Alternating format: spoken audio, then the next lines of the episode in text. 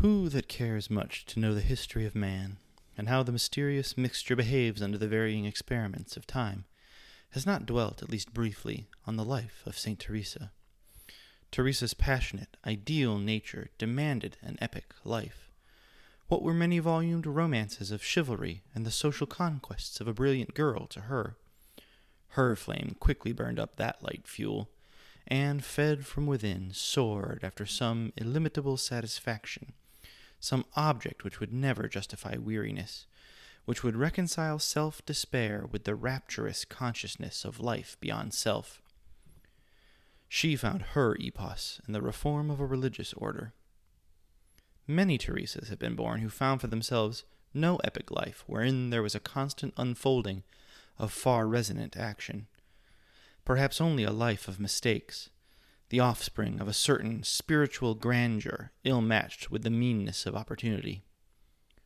Perhaps a tragic failure which found no sacred poet and sank unwept into oblivion.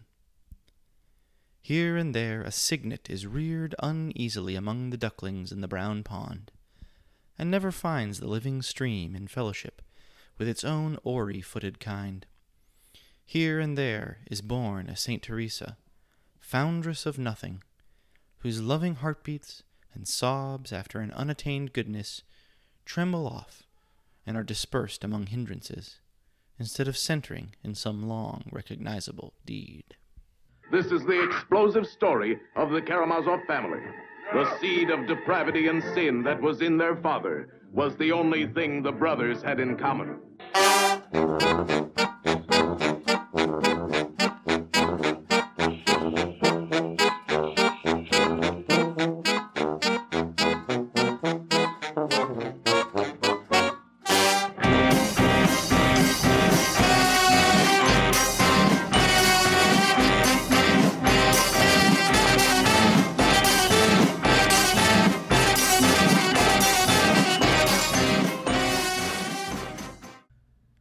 Animated T Rex voiced by John Goodman in a little loved 90s children's film, we're back! and welcome back to season two of The Reader's Karamazov. We are, as always, your hosts, the Bastard Sons of Hegel. I am Karl Bookmarks. I'm Friedrich Picha. And I'm Soren Rearguard. We are glad to be back, folks. We're glad to have you back. A little housekeeping before we begin. As always, you can follow us on social media. We're on Twitter at The Readers K. We are on Facebook, facebook.com slash The Readers Karamazov. And you can always email in any questions or comments you have at The Readers Karamazov at gmail.com. We are so glad to have you back for season two. We're very excited about this season. Um, and I want to say just a couple of words about how this season is working a little bit differently than season one worked.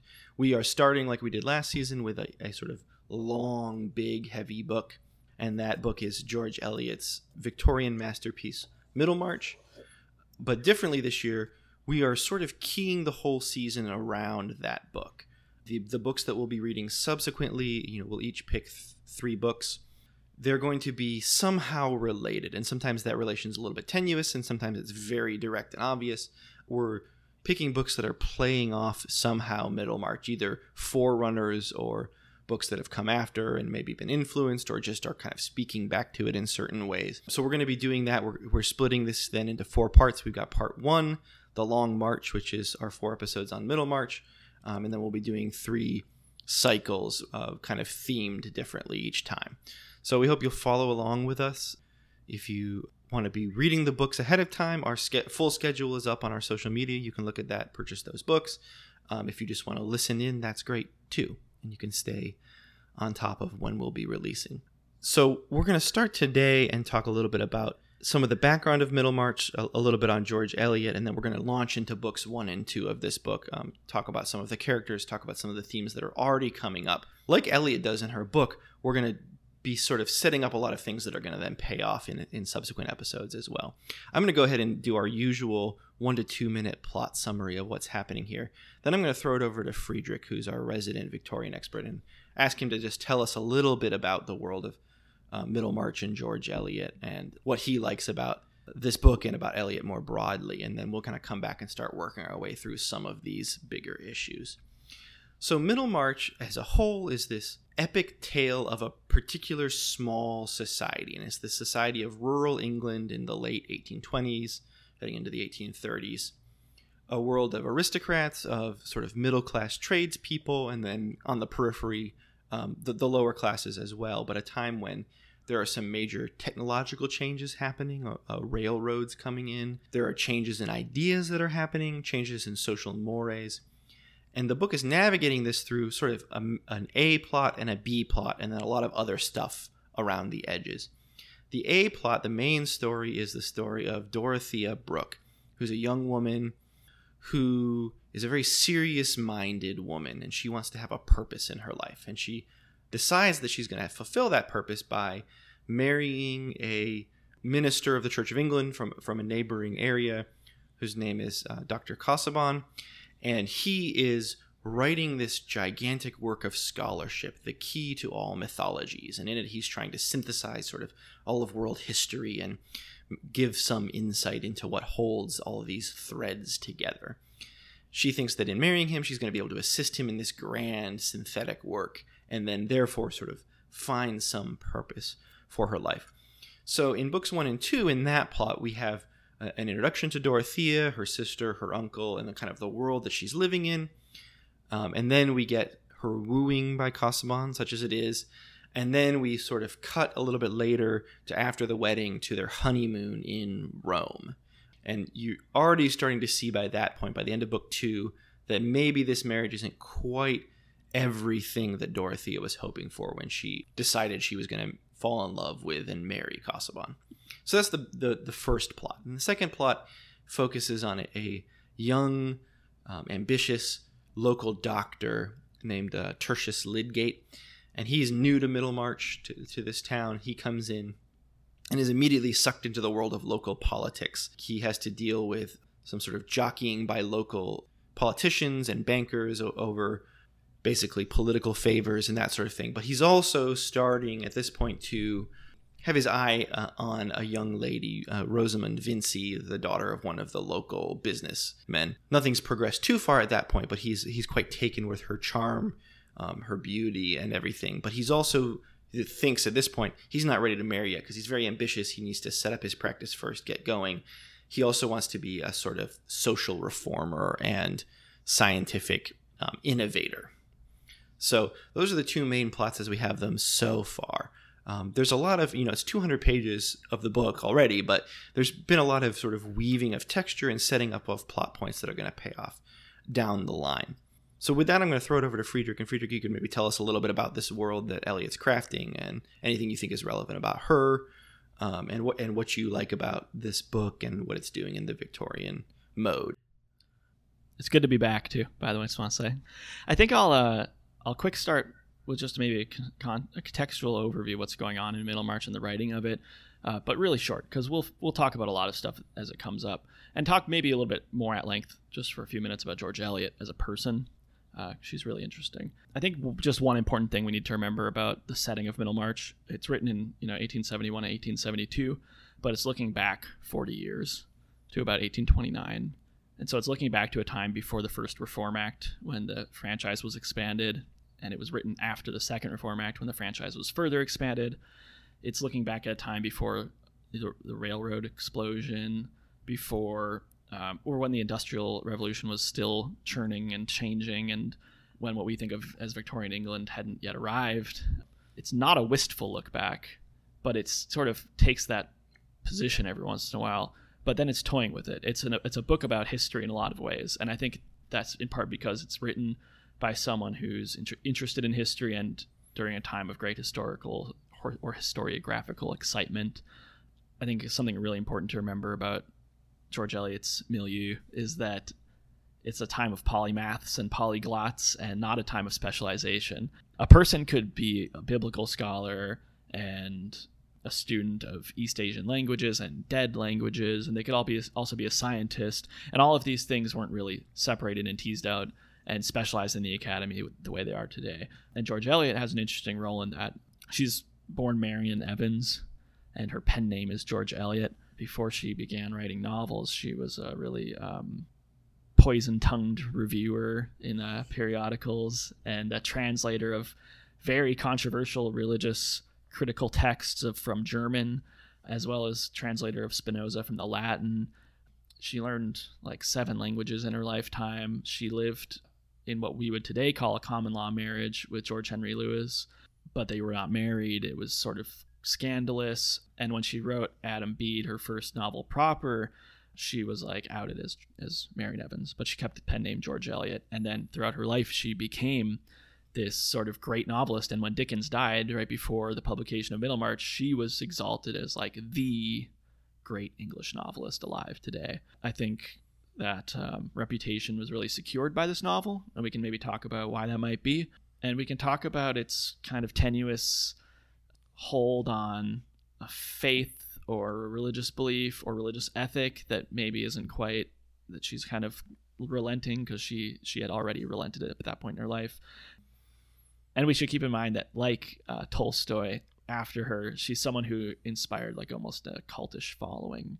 People would come to her home and like try and touch a hem of her the hem of her garment and beg her for words of wisdom. And she would say like i'm, I'm sick of like doling out wisdom to these people. It was she had a, a huge fandom by the time middlemarch was being published.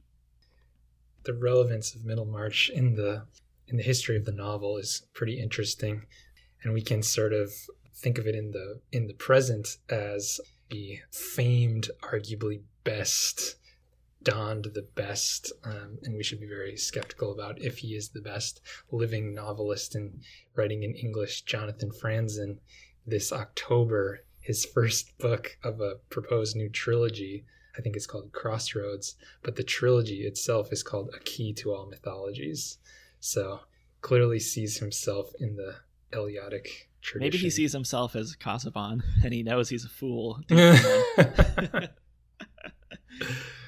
but yeah, either way, um, I think Eliot, as far as I understand her, is a really interesting sort of writer in the realist tradition. And I think a lot of the books we're going to be tackling this season are sort of championing that the realist novel, capital R. or at least or at least wrestling with the realist novel in some form or other. Yes, many of them are realist and some of them are not, but they're talking back to it or something like that. Absolutely, yeah. That will be a theme of the season for sure. I'd be interested to ask throughout this episode and the next three how this novel sees its own realism too. Um, how is it playing with the idea of being realistic and reading uh, like a program era pared down short story from the 1950s forward in America? We might think that's very realistic because there's no extraneous description or reveries from the narrator, whereas this book is full of narratorial insertions, and um, we can talk about maybe what that narrator's doing as well. Do you want to start there then as a question of structure of these two books? You know, 200 pages out of 800. It struck me reading through this time a, a couple of things about the structure I found very fascinating and maybe a little bit different than we might expect. One is that she is doing so much basically pre work here. She's doing a whole lot of setting up these ideas and setting up these characters and kind of digging into who they are. Um, but we don't get tons and tons of plot in this section. It's going to take a little while for the actual complications to set in. It's 200 pages of here's this person, here's this other person, here's their relationship, here's what they're like, and not a lot of payoff at this point. So that's a very patient style, a very patient structure. The other things that I was noticing, she makes at one point a really interesting reference to a magic lantern show. The images coming by like a magic lantern show, and and I want to talk about that just briefly. One of the most important directors uh, and infamous directors of early film, D.W. Griffith, um, was said to carry with him on every film set a, a novel of Dickens, and he his explanation was like all the stuff that I want to do, Dickens was already doing in his novels. He's doing this cinematic language, and I was no, and maybe it was just that Magic Lantern reference. So Magic Lantern is sort of a precursor to cinema. Th- There's a sense of the cinematic here. It feels like, and I noticed that in particular in what we might call, and, and Dickens does this very effectively as well, but we might call it something like cross-cutting, where the, the ways in which the Eliot is moving back and forth between these different stories is really fascinating. And the main one that sticks out in these two sections is um, she starts book one. About three quarters of book one is really focused on Dorothea, her impending marriage to, to Casaubon. And then we cut to Lydgate's story, and his story ends book one, and then book two picks up with Lydgate's story where it left off, and then we go back to Dorothea and end out book two. And so it's a really very pleasing structure because we don't have like you know you read like in i was just reading lord of the rings to my kids recently and in lord of the rings it's like okay book one of two towers is all about everybody else and then book two is all about frodo and sam right? There's no cross-cutting there. Mm-hmm. It's a less cinematic vision than this which is like we're kind of blending these stories back and forth in a more fluid way and that's going to accelerate a little bit more as we get further in the book as well. What did you all make of the structure uh, of these first two books and what Eliot's doing kind of behind the scenes. She does a good job in pairing oppositions with these crosscuts. And I take her style to be sort of philosophically infused realism, since, you know, that is our wheelhouse for all three of us. And what does Dorothea, what does she like or love about Casaubon is really drawn to the forefront. And then what other people dislike about him is that's sort of contrasted in the beginning. And then when we move to like Lydgate we see like a way of pairing but also opposing Casaubon to Lydgate and then also Dorothea to Liz to Lydgate as well. And in every section where like where two of those three are together we see like a nice opposition that Eliot has paired for us. And so she's she's pushing like different aspects of like intellectual passion in different ways through these pairings of each character. And uh, it seems to me always to sort of be for the purpose of making a kind of point on a certain philosophical level and like a realism level. So i like that about the cross cutting it's interesting to me that you're using the word cinematic because dickens is and, and eisenstein writes about this too right? Dickens is so cinematic and like the cricket on the hearth begins with like a zoom in or something like that or zoom out i can't remember you can you read Dickens and you can see everything that's happening. He establishes a scene, he draws you into, it, and he propels you through it. And I feel like I don't know if I would use the word cinematic, but I think I understand what you mean for Eliot. That it's it's cinematic in like a more oh, she's actually she's actually more maybe more Eisensteinian than Dickens sure, is because more montage. You mean montage? Like, yes, her use of it is a little bit more intellectual maybe than Dickens, who's a little bit more intuitive or sensual or something like that. Yeah, that's great. That's what I was wondering if you were talking about because it, it is more about like the logic of where you cut and when you cut and why you cut, which is so cinematic. And the book is about being in the middle of things, right? Where's the beginning and the ending? That's a whole problem in in editing film as well. Whereas you write Dickens is so much more uh, about kind of what you're seeing and how people are talking and why they're uh, moving in certain ways and what that says about their character. Whereas this is so internal as far as character, obviously what they're saying, but so much of what the characters are thinking about one another that that's not very cinematic. But I see what you mean now that it is, it's evocative of montage and evocative of the the more intellectual problems of film. How do you cut? Where do you cut? Why? What does that mean about what you're doing? Something I like about this novel is is exactly what you said about the way it's sort of the books bleed into one another and there's not clear cliffhangers and endings and beginnings that we hang on to and jump from and and recognize. But there are like carl was saying oppositions and dyads and and those are always i think ellie gets praised a lot for this they're always more complicated than they initially seem. And so much of the narratorial energy is spent on like clarifying well this person seems this way to us right now because that's what dorothea sees in him that's what Lydgate sees. But as a more maybe sympathetic or or patient reader, here's what we can think about them. And there are so many moments of like pausing over a person and really thinking like, well, why did they do that and what's their motivation? Or is it something that they like did they say this or do this because it was just sort of a tossed off behavior that they weren't thinking about and the narrator wants to know that why are they doing this yeah and to, to, to return to carl's point which i thought was a really good one you know we could say as as the bastard sons of Hegel here, right? It's like a dialectic uh, method in some ways, and one of the dialectics that's going on is this inner outer. There's a contrast between the way that people present themselves and or are seen by others and what the reality is underneath, and she's really playing those off against each other in some effective ways. Right from the beginning, she's doing this with, with Dorothea. I, I, this is just a part right from the very first chapter that I, am going to read really quickly, and so we can kind of see some of the ways in which she's working this this is her she's talking initially about the way that the other women in the countryside view Dorothea and her sister um, Celia. So this is what she Eliot says. The rural opinion about the new young ladies, even among the cottagers, was generally in favor of Celia, as being so amiable and innocent looking, while Miss Brooke's large eyes seemed, like her religion, too unusual and striking. Poor Dorothea! Compared with her, the innocent looking Celia was knowing and worldly wise. So much subtler is a human mind than the outside tissues, which make a sort of blazonry or clock face for it. Yet those who approached Dorothea, though prejudiced against her by this alarming hearsay, found that she had a charm unaccountably reconcilable with it. And that's, I think, a really brilliant example of this. She's doing it in kind of several different ways. She's showing us Celia, who so often, especially in Dorothea's eyes, comes across as just sort of like a, I don't know, like a simpering idiot or so. She's really nice, but she's not very intelligent. Dorothea sort of condescends to her a lot. And actually, it's Celia who's the one who figures out, like, there's this other suitor who's really interested in Dorothea, Sir James. And Dorothea's just like, oh, he must be interested in Celia. That's why he's always hanging around here. And Celia is like, no, you idiot. He's interested in you. right? And so she's the one who, even though she seems sort of naive or, or innocent on the outside, she actually has a lot more cunning and subtlety inside than Dorothea does, who's, who's quite naive when it comes to other people.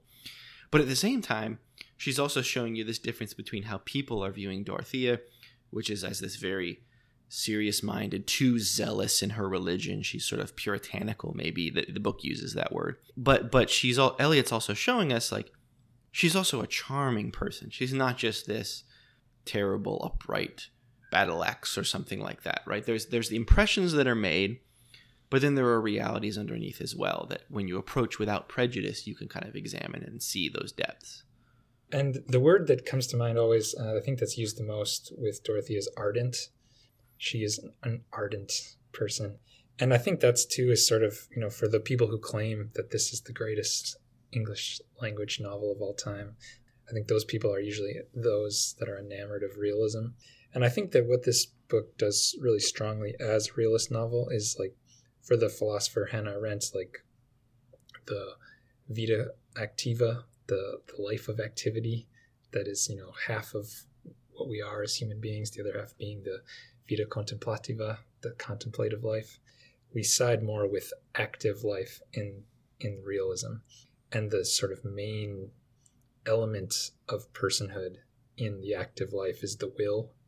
And so Dorothea is the ardent will for us, and she's a sort of metaphor for what that ardent person can do and can strongly fail to do in a lot of ways.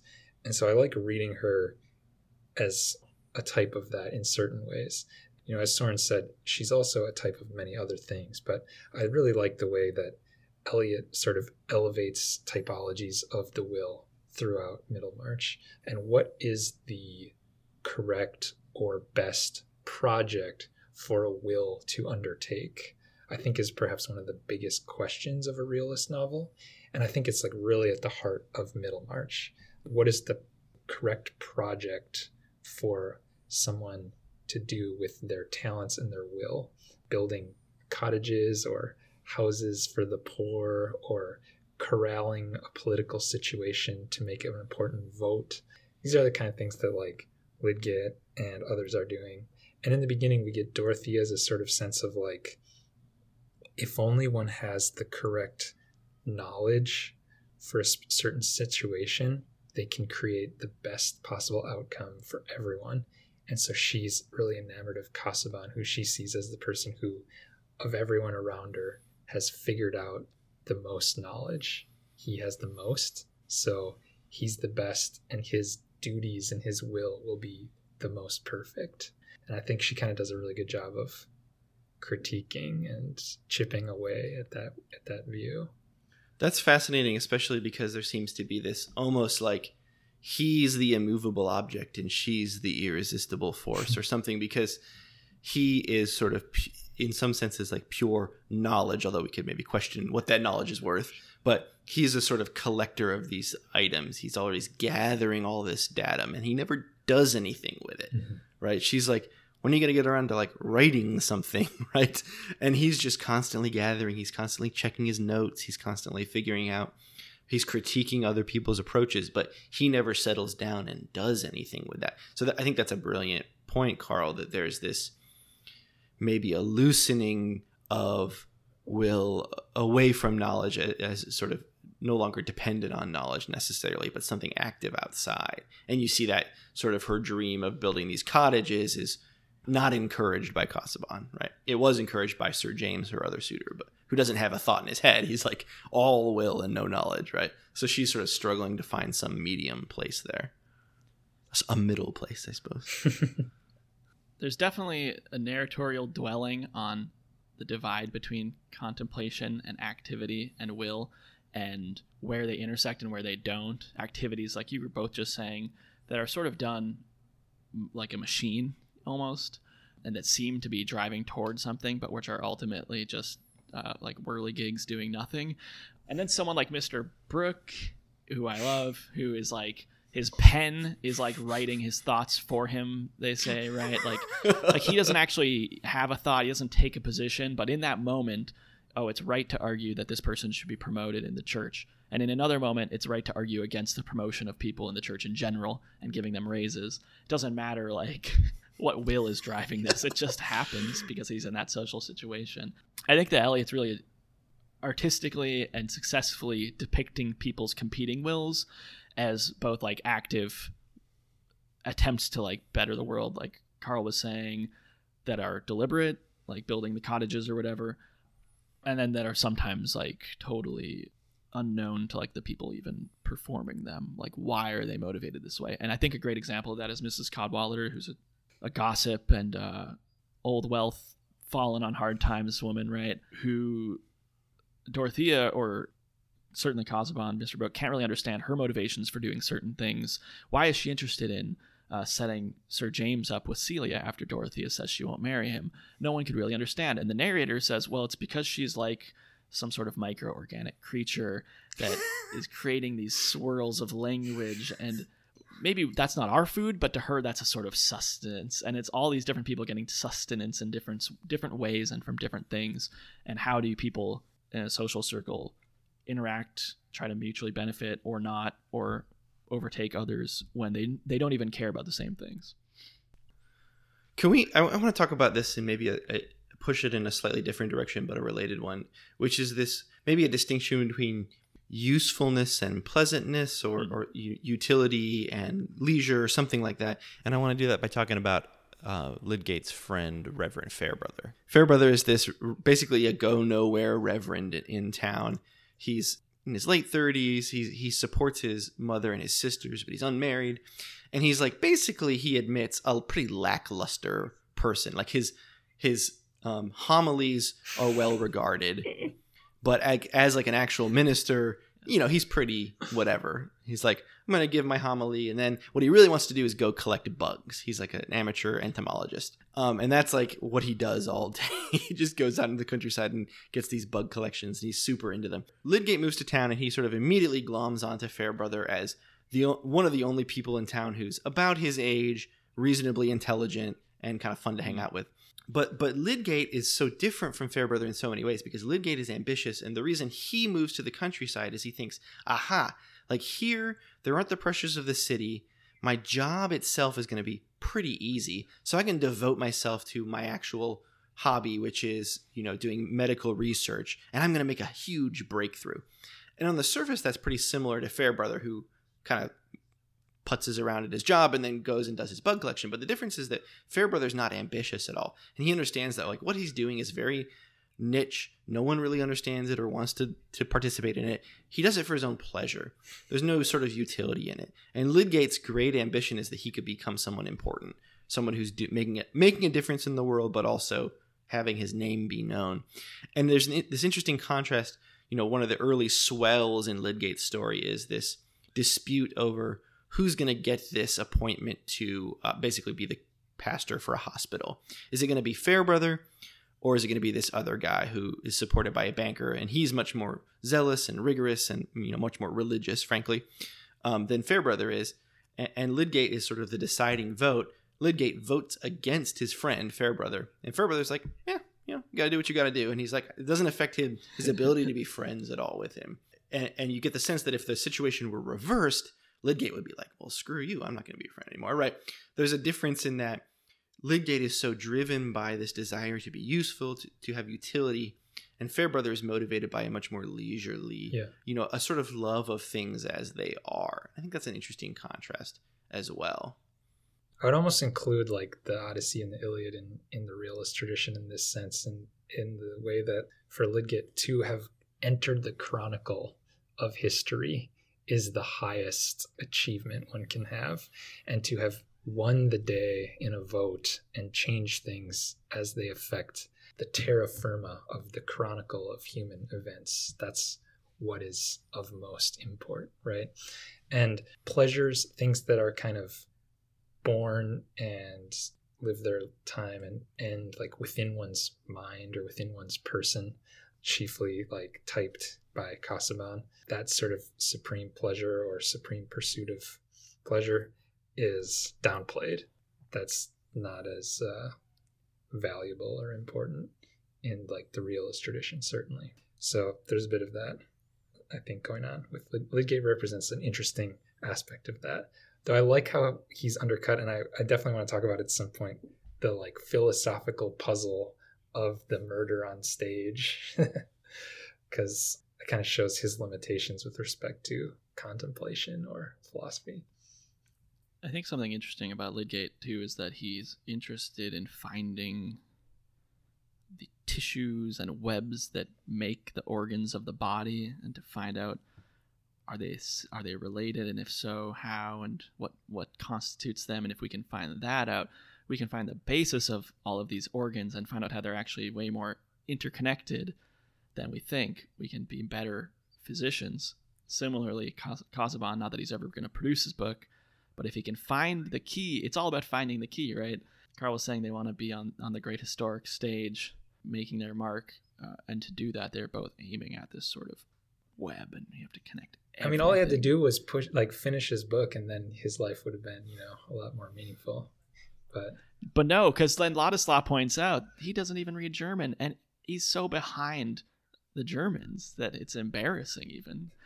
And Lydgate sort of has, he doesn't have that huge blind spot that Casaubon has, but he's trained in Paris, right, where they're doing mhm. autopsies and experiments, and he's not an Oxford man, and, and English doctors sort of look down on him as like he's too French. He's doing disgusting stuff, and then he criticizes the English doctors and the English medical system as being too um, like dependent on opinions and other people's, even untrained people's opinions, right? And he's like, I'm going to change that system. He wants to change everything.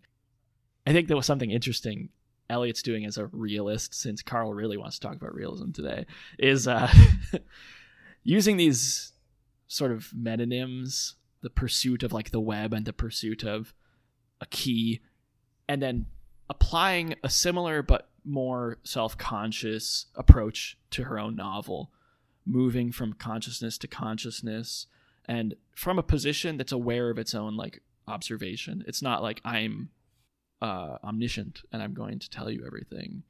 It's a lot more self-conscious the narration the, narrator's voice but it's an attempt to depict a web of social relations and different motivations in order to give us something but it's not coming at it from like an endpoint I, I think where she's saying here's what i'm going to give you and it's the perfect realist novel or something like that it's a more ethereal project if that i know that's a very airy thing to say if that makes sense always putting on airs. I want to pick up one of those threads, um, especially from Karl talking about entering the chronicle of life, because in w- one way that I think that Eliot is very consciously playing with that tradition from the very beginning is her awareness that these are people whose lives don't really matter. And you know, there's a very the very famous line at the end, which we'll get to, To about to history. Yeah, there's there's a very famous line at the end that we'll get to about hidden lives. We'll talk about that more probably when we get there. But but from the very beginning, she gives us this really weird prelude. It kind of comes out of nowhere, and you'll have heard a little bit of it, uh, listeners, at the beginning of this episode. I'm reading an excerpt from the prelude, but she's discussing basically Dorothea as a sort of type of Saint Teresa of Avila, who's a, a Christian mystic, um, comes along and basically reforms a religious order from the inside out and kind of accomplishes this great mission along with and interestingly right she kind of marries action and contemplation. She is a, a contemplative. She writes some of the great works of christian mysticism uh, the interior castle right? But but is also a, a person of action and, and brings about something in the world this change in the world.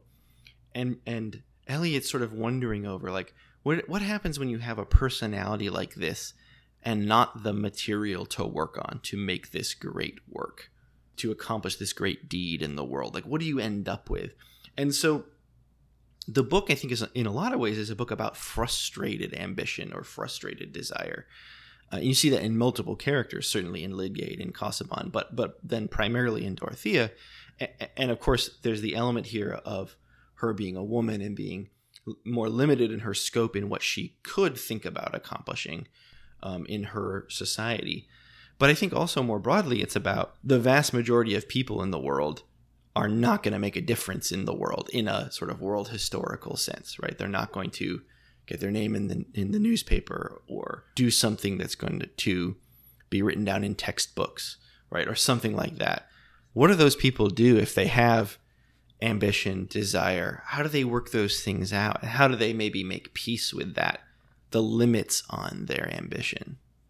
That that's why to me this is again a capital R realist novel where like the person to be is the reformer who corrects the path of a wayward institution such that from this prologue the function of knowledge for the ardently willing soul has been trued to the right course again because this this prelude talks about those for whom there is no s- coherent social faith no epic life to become a, a Teresa, you know, to enter the, the chronicle of history as a good and noble servant of some sort of institution which effects a greater good for a given people. What happens when they can't meet up with that institution or that institution isn't doing well and their their place in it isn't good and their outcomes are missing. That's a bit of the way that I read the intro. Maybe it's a little slightly different than the way you're reading it.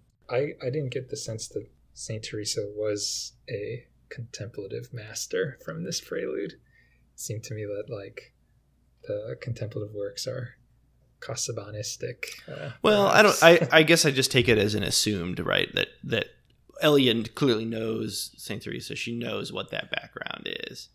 So that's I, you're right. I think that in the prelude itself, it's much more focused on the action, the reform. You're right, but but I also think that I mean, Eliot seems very concerned to at least not undercut necessarily, but put it put something of a damper on that reformist, like the too zealous reformist um, yeah. take, which is something you know. The last episode of, of last season, we talked about the warden. Um, Anthony Trollope has something of that same sort of wry view of reform. It's probably well motivated, but it can also go off the rails pretty easily.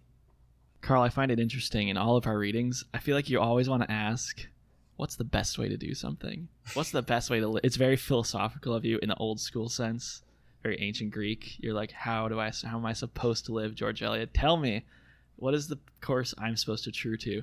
I appreciate that. I think it's a little ironic, all of this, that asking about one's place in history. It's sort of like that's you know 7.7 billion people are asking that question, and one I don't know out of every how many of them are are actually responding to a moment in history that they'll be remembered for. And so it's not even like oh it's this is depicting a specific group of people in in the Midlands in England who are just not historical at all. They're just boring. They're never going to do anything.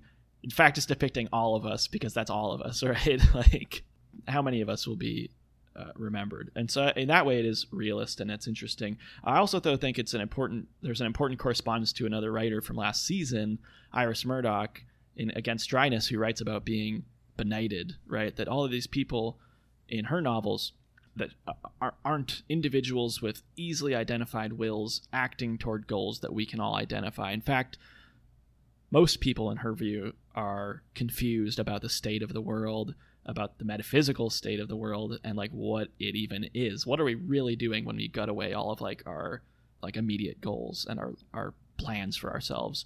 And Eliot's not that modern, I guess. She's not saying that, but she is depicting people who like all of us think they might know certain things but don't and they think they might be doing something for a good reason and aren't or they've done something in their past that they're trying to escape whatever but everyone is sort of given a base level of sympathy just as everyone's sort of looked at with a base level of skepticism That's a really great point, Friedrich. That balance between sympathy and skepticism really is an engine that drives this book. And and it, if you, I think that's part of what makes it so wonderful as a as a juggling act is like, if you go off to one side, you just get this way too cynical, sarcastic book. You hate everybody, right? And you go over to the other side, and you know it's just maudlin or something, right? And, Yeah. and, and to me, you know, I see that, and- we're going to get more of this uh, in, in the next section, certainly. But with, with Casaubon especially, it would be so easy to paint him as just an utter idiot, and yeah.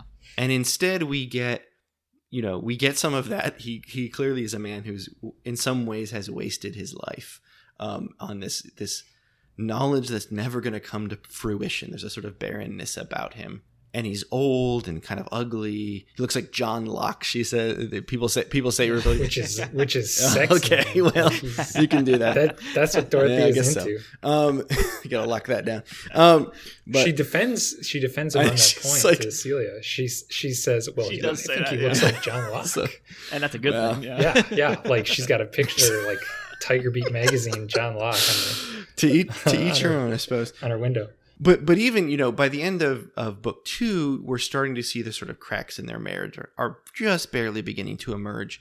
And, and you see you know th- they come up in these conversations where there's some tension and he just he can't talk about the tension right? If, if there's a sort of suggestion that if he were able to just like talk to dorothea about the situation maybe they could have a little emotional moment and, and they could fix things and kind of go along but he just can't make that overture but the way that Eliot depicts him in that moment is not like some terrible man, um, some cruel, you know, unfeeling person. It's like a person so trapped inside of himself for so long. I mean, he's been companionless for many years. He's much older than Dorothea.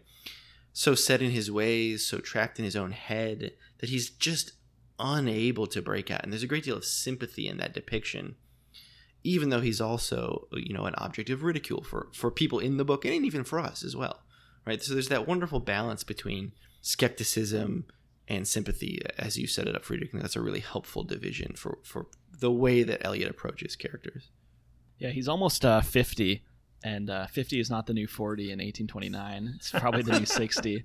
And uh, It's the new ninety. yeah.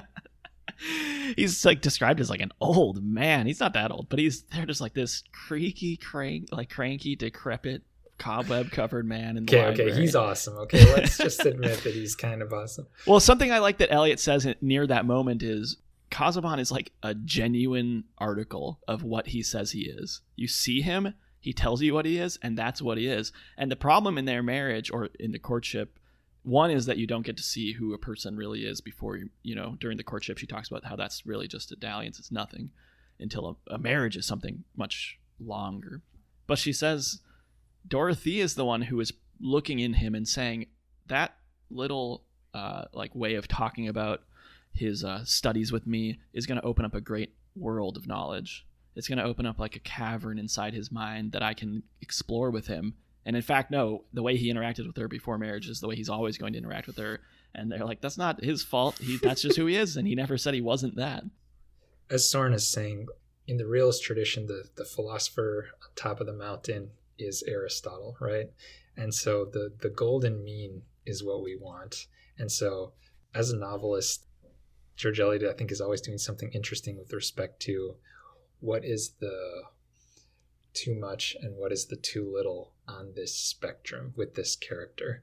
Casaubon's virtue is his ability to understand myth, but therefore in reality he's he's lackluster.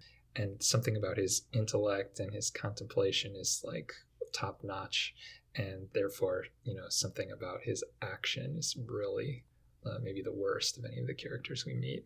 And she does a good job of, you know, always pushing us, seesawing us away from the fulcrum of that golden mean. And I think that's a, a great aspect of the book. And it's why I really like Mr. Brooke because Mr. Brooke is just on the fulcrum all of the time and never gets off. And so he seems like he has no opinion, no like sense of self. He's just like a go along to get along kind of a dude. And so I often often love his asides and his his sense of what's going on and what's to be done uh, because he's kind of the weird like eye of the storm in all of these different uh, missed golden means. That's great, Karl. This might be a good place to to push in a direction um, that I wanted to consider a little bit, which is since we're talking about Eliot's use of uh, almost an architectural design to this book and the ba- the sense of balance that you get here. I wanted to think a little bit about the section near the end of book two. So Casaubon and Dorothea have gone on their honeymoon to Rome, and while they're there, so he he's trying to combine business and pleasure, right? He's going on to, going to Rome because there's some archives at the Vatican that he wants to look at while they're there. So they're there. She's supposed to basically be entertaining herself while he's doing this archival work. She wants to come help him in the archives. He says, "No, no, no, no, no. You go see Rome. It's great." And um, so, meanwhile, while they're there, they meet. Uh, they by chance meet um, Will Ladislaw, who is um, Casaubon's second cousin. He's the product of a, a kind of scandalous marriage that uh, his mother had made, and not he's supported by Casaubon, but not liked by Casaubon. We'll, we'll kind of learn more about Ladislaw as we go along in the book because he's going to become a more important character. But basically, here his role is that he is in Rome working under a German painter, sort of as an apprentice, and he's there to sort of think about painting and art and beauty and poetry and all these things. And, and he gets involved in some conversations with Dorothea and, and a little bit with Casaubon um, about what art is in, at the very beginning of this, as he's introduced again in Rome, we've met him briefly in England, but as we meet him again in Rome, he's talking to his friend, the German painter, and they're having a discussion about art and literature. And he says something very interesting, Ladislaw does, about why literature is superior to visual art. And this is what he says. I think this is very interesting.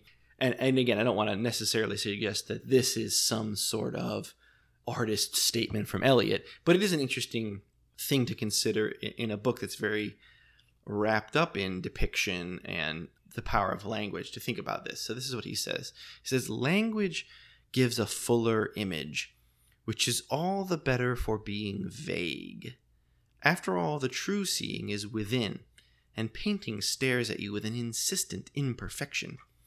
I feel that especially about representations of women, as if a woman were a mere colored superficies. You must wait for movement and tone there is a difference in their very breathing. They change from moment to moment. This woman whom you have just seen, that's Dorothea, for example, how would you paint her voice, pray? But her voice is much diviner than anything you have seen of her. What do you all make of that? Of Eliot's sort of suggestion that, speaking through Ladislaw, literature is in a sense superior to the plastic arts or the painted arts because there's that sense of movement, of change that's possible. I think that's interesting, and it, it it occurs in a crucial moment that like weirdly reflects that statement, like novelistically. I'll explain what I mean. So, Ladislaw's with Now Man, right? Isn't that his name? Man of Now, because he's such a he's just on the the bleeding edge of artistic experimentation or something. And they're looking at Dorothea, who's like reclining her head upon her hand and watching not the artworks around her, but the play of sunlight on the ground or something like that. And they're speculating on what she's thinking. And then novelistically, the reason I said is the next chapter is Dorothea in Rome, disappointed in her husband who wants to spend all his time at the library, becoming more and more despondent until she finds herself at the va- uh, the gallery wherever they are with her head in her hand and it brings us back to that moment so it's like a quick rewind backwards, new chapter, bring us back to that exact moment to sort of illustrate we're looking at a person, we're guessing and speculating about her. We can't know what's going on in her mind, but maybe language can do that better than an artwork. And then Eliot sort of does that. Here's the moment that brought us here, and not just a moment of action, but moments of contemplation, reflection, and everything that brought us to Naumann and uh, Ladislaw talking about her. I mean, I don't agree with the statement, like as a pure statement Sure. or like pure thesis. You know, the one. I mean, they're both like highly mimetic arts, and you can involve compositional movement in a static, you know, visual work of art, as well as like a dynamic conceptualism or something hidden under the surface of your language in your writing. I think that just qualifies as a good modern painting, good modern literature. They, they both are trying to do both of those things. But I do think, as um, Friedrich is pointing out, it's more important in the context of the book and what we're trying to get out of the book because th- these are two arts opposed again as metonyms in the two people in a way, right? Will is the nowness. He's maybe like an early impressionist, but Casaubon represents like something literary about the arts and this person who's like with her when she could be with her husband on her on her honeymoon. And maybe he's like more of the painterly and certainly in like Casaubon's mind or from the narrative perspective of Casaubon they're like going to see the great paintings of Rome. That's like what she should be doing on her honeymoon instead of hanging out with him because that's what one does on their first trip to Rome on one's fifth or whatever trip to Rome, one goes to the archive of one's choice. That's his mindset. So I think the the description there is playing into like something about Casaubon's point of view. As you said before, Søren, it's kind of weighing against something that was said before, doing a nice and interesting balancing act. We're not supposed to take it fully, but on that line of skepticism you were talking about before. The other thing that's interesting to me about the depiction of the sort of art world in Rome that Dorothea encounters is the sort of shock to her system that it provides, um, because um, Eliot very cunningly pairs this with the beginning of her disillusionment with Casaubon, not just as a husband, but as a scholar. She starts to realize, like, oh, I thought this guy was producing, you know, whatever the next essay on the understanding of man, but instead he's just diddling around and not doing anything and he's never going to produce anything. She starts to have that realization. And so there's that sort of disillusionment that's happening in her marriage while she's also starting to lose in some ways lose that very ardent to use that word again from Karl that ardent sense of purpose that she's had from her girlhood as a sort of religious and aesthetic sense right? Hers is a very straightforward religion in some ways right? She knows these things. She's sort of a you know in that the puritan tradition maybe is, is what eliot sort of says or the evangelical tradition which means something quite different in the 19th century than it does now, but that sort of passionate, straightforward, reforming ideas. And she kind of runs into this, I guess, stone wall in Rome, which is Catholicism, and she doesn't know what to do with it. There's a very interesting analog in, in a book that all of us have read. I like, maybe the other two don't like it so much, but uh, it's Harriet Beecher Stowe's book, The Minister's Wooing, which, like Middlemarch, takes place in a much earlier society Shout out to all the ministers wooing fans. all two of us. Um, taking it takes place, you know, Beecher Stowe's writing in the mid 1800s in America. She's writing about a Puritan England of a century before, and in that book, the main character is is somewhat like Dorothea. She's in a, you know, she's heading towards maybe a bad marriage, and she gets this shock to her system from her, her contact with a French woman who gives her some of her Catholicism, and it's like this weird, incommensurable moment. And it's not like anybody like converts to Catholicism in these books, but it's this weird otherness that activates something inside of them and kind of shakes them out of their complacency. Reading just a little bit from this Dorothy's encounter in Rome. This is just what, what Eliot says about the sort of the sensual impressions that she's getting. The weight of unintelligible Rome might lie easily on bright nymphs to whom it formed a background for the brilliant picnic of Anglo foreign society. But Dorothea had no such defense against deep impressions.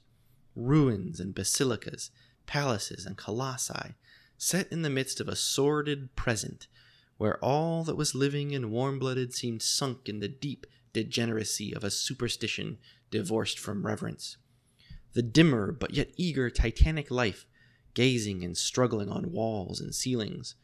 The long vistas of white forms whose marble eyes seemed to hold the monotonous light of an alien world. All this vast wreck of ambitious ideals, sensuous and spiritual, mixed confusedly with the signs of breathing forgetfulness and degradation, at first jarred her as with an electric shock, and then urged themselves on her with that ache belonging to a glut of confused ideas which check the flow of emotion. I think that's a really wonderful descriptive passage of the sort of overwhelming impression that she receives there. And in some sense, that's a really a positive thing that she's at least open to having that sensation because the contrast that we're given is with Casaubon, who says, Oh, yeah, go see these things. These are the things you see when you're in Rome. These are the pictures that are important to go look at. These are the, the churches that are important to visit, right? He has that sort of checklist mentality. Yes, we're in Rome. You've never been here before. Go see St. Peter's Basilica. Of course, on the surface, he's right. Yeah, you're in Rome. Go see St. Peter's Basilica. But at the other at, at that other level, he has no openness to that. It's just a sort of checklist for him. And but for her, it's this overwhelming, and it's overwhelming in part not just because it's beautiful. That would be one thing, but because it's this beauty mixed with degeneracy, which is this kind of wonderful, right? Sort of like a you know you see that the Catholicism as this very other thing here, right? They're not like English peasants who you know don't have much religion and are just content to what you know kind of live their normal lives they've got superstition the reverence is gone but they've got this superstition so it's this weird otherness that gives her some sense of as ellie describes it that titanic struggle of life That's a beautiful passage. Uh, It's a amazing depiction of the wreckage of history erupting from the ground.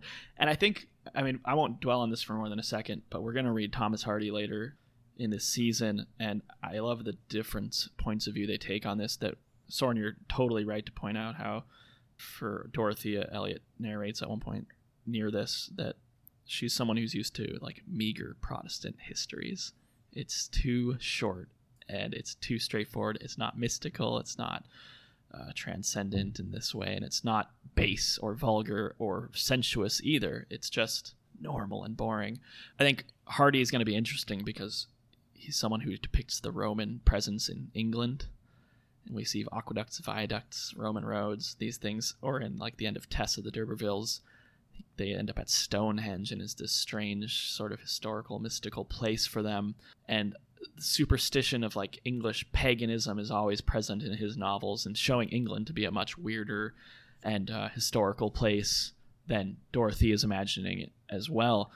Eliot's not doing that here, right? Eliot's contrasting that with Rome. But I think what's interesting about Middlemarch and a lot of her novels is that she's invested in like taking that dramatic and beautiful moment of this Catholic city, both sensual and mystical and ev- all that stuff, and a confused melange of like wills like accumulating over time in artworks and kind of architectures to make this, this mess which still exists today and you can leave the coliseum and go through the forum and then there's a big roundabout and a highway leading out of town and it's just like a mess. And she's invested in taking that grand version of the wreckage of history and then looking at it in england in the midlands now in a way that's a lot less romantic sure but it's still invested in like how are the people that i'm looking at in middlemarch in loamshire both made up places participating in that same project of like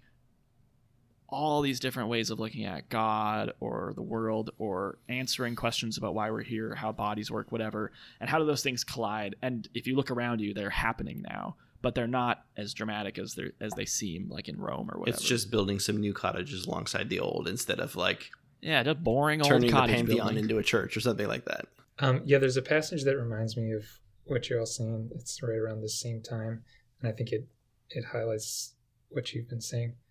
To those who have looked at Rome with the quickening power of a knowledge which breathes a growing soul into all historic shapes and traces out the suppressed transitions which unite all contrasts, Rome may still be the spiritual center and interpreter of the world.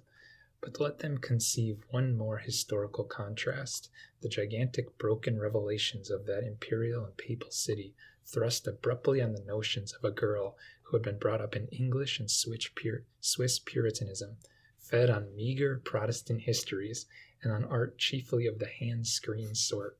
A girl whose ardent nature turned all her small allowance of knowledge into principles, fusing her actions into their mold, and whose quick emotions gave the most abstract things the quality of a pleasure or a pain. A girl who had lately become a wife, and from the enthusiastic acceptance of untried duty, found herself plunged in tumultuous preoccupation with her personal lot. To take it back to the philosophical for a second, too, um, to bring up your two namesakes, uh, there's something really anti existential about Casaubon. He just wants the list of what's good, he doesn't care about a personal experience of what has been said to be good overpowering him and changing him and becoming important for his person. And Dorothy is trying to like fit her life into that anti-existentialist model that she sees Casaubon as somewhat of a model for, but then she's quickly realizing that she kind of comes from like a British empiricist world, like philosophical world like that, or like this brash, brunt utility to pleasure is something that might be worth pursuing. But then very quickly, it, that's not very fulfilling. Um, and she's bored on her honeymoon. And so this isn't good. This uh, quest for turning knowledge into principles with respect to pleasure and pain is going to end pretty badly if she doesn't look toward something existential, which is kind of where Ladislaw comes in. I think something interesting that Karl's bringing us to too is the idea of a romantic pursuit of knowledge. At one point, Eliot's narrator clarifies that something in the air is German Romanticism in the 1820s, but it has not yet suffused like all artistic pursuit at this point. And so she's sort of from the 1870s looking back and saying, "Hey, you all know romanticism. It's you know we're we're founding English literature right now. We're trying to make it a thing, and we depend on that. But look at back at these 1820s and know that like that spirit of like the great artist striking out on his own to create something is not has not yet like filled everyone's hearts, and she's self-consciously doing that. I want to mention quick uh, neck-breaking pivot here, unless someone had to follow up. We haven't talked yet about the Vincy's, Rosamond, and Fred, nor have we talked about Mary Garth, Mr. Featherstone and Mr. Bulstrode, and I think that speaks to just like the the size of the cast of characters and the sort of relegation to subplots of some of these plots. But they are important, and I think they're going to come up uh, in the next three episodes, plenty. But because we've been focusing on Dorothy and Casaubon and to some extent Lydgate, we should emphasize to listener that the cast is is extensive, and it, the depiction of this place is really far-reaching. The movie that it makes me think of is Magnolia, the Paul Thomas Anderson movie. What would be the Aimee Mann song to set this to, though? I don't know. Yeah, that, I think that's a I think that's a good comparison point, Karl. This this sense of these stories and not entirely sure how they're going to fit together. Certainly at this point, um, but this this large cast of characters and almost an unwieldy cast of characters in some ways. For all that we focus on the you know the few central characters, there are all these other people who have these there are whole other things going on. I love that you brought up Mrs. Um, Cadwallader earlier, Friedrich. She's a wonderful character who's there and is just like not not very important, but she's spinning something. She's got her own thing going on, and Eliot takes the time to tell us like, here's what her deal is. Right, this is how she lives her life. You're absolutely right. There's such a richness in the cast of characters. We'll make sure next time, certainly, we pick up with some of these other ones as well. Think about how, how they're doing and what what they're embodying in the book as well. I think the the other most important part of the book too is that for a lot of like really beautiful asides or paragraphs, there's no characters, but there's just these like distilled philosophical uh, fragments about life. Yes. Um, So one of one of my favorite ones is that element of tragedy which lies in the very fact of frequency has not yet wrought itself into the course and motion of mankind, and perhaps our frames could hardly bear much of it. If we had a keen vision and feeling of all ordinary human life, it would be like hearing the grass grow and the squirrel's heart beat, and we would die of that roar which lies on the other side of silence. As it is, the quickest of us walk about well wadded with stupidity. there's a like a real contemplation of like virtues and values kind of in these distilled and that bears directly on basically on the art of the composition of a novel like how do you if she were to give you that almost that overwhelming sort of super saturated realism like it would be a complete freak out of a book right? And, and maybe you know we see that in some of the experimentation that's going to happen in the 20th century an attempt to sort of give you everything possible. But she knows right in order to lead us through her story she has to select she has to be doing some of that pruning for us as we go along because we are wadded with stupidity. I like that a lot. That's great uh, make that be true of us and all of us For more on that roar that lies on the other side of silence, see our previous season episode on silence. that's good That's right. And for more stupidity, see us next time.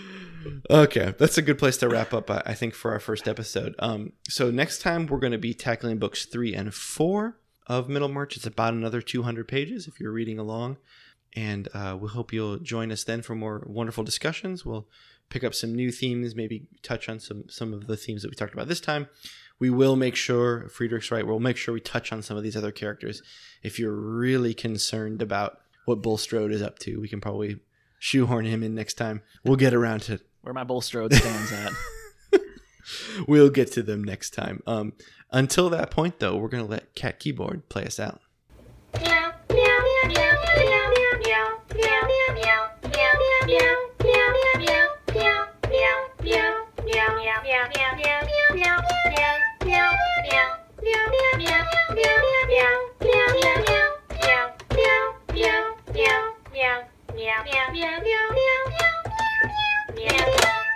Oh, those Russians. I wish I could see a real dinosaur. I wish they were real. Dinosaurs, look, dinosaurs. Yeah, wouldn't it be great if they were real? Cool.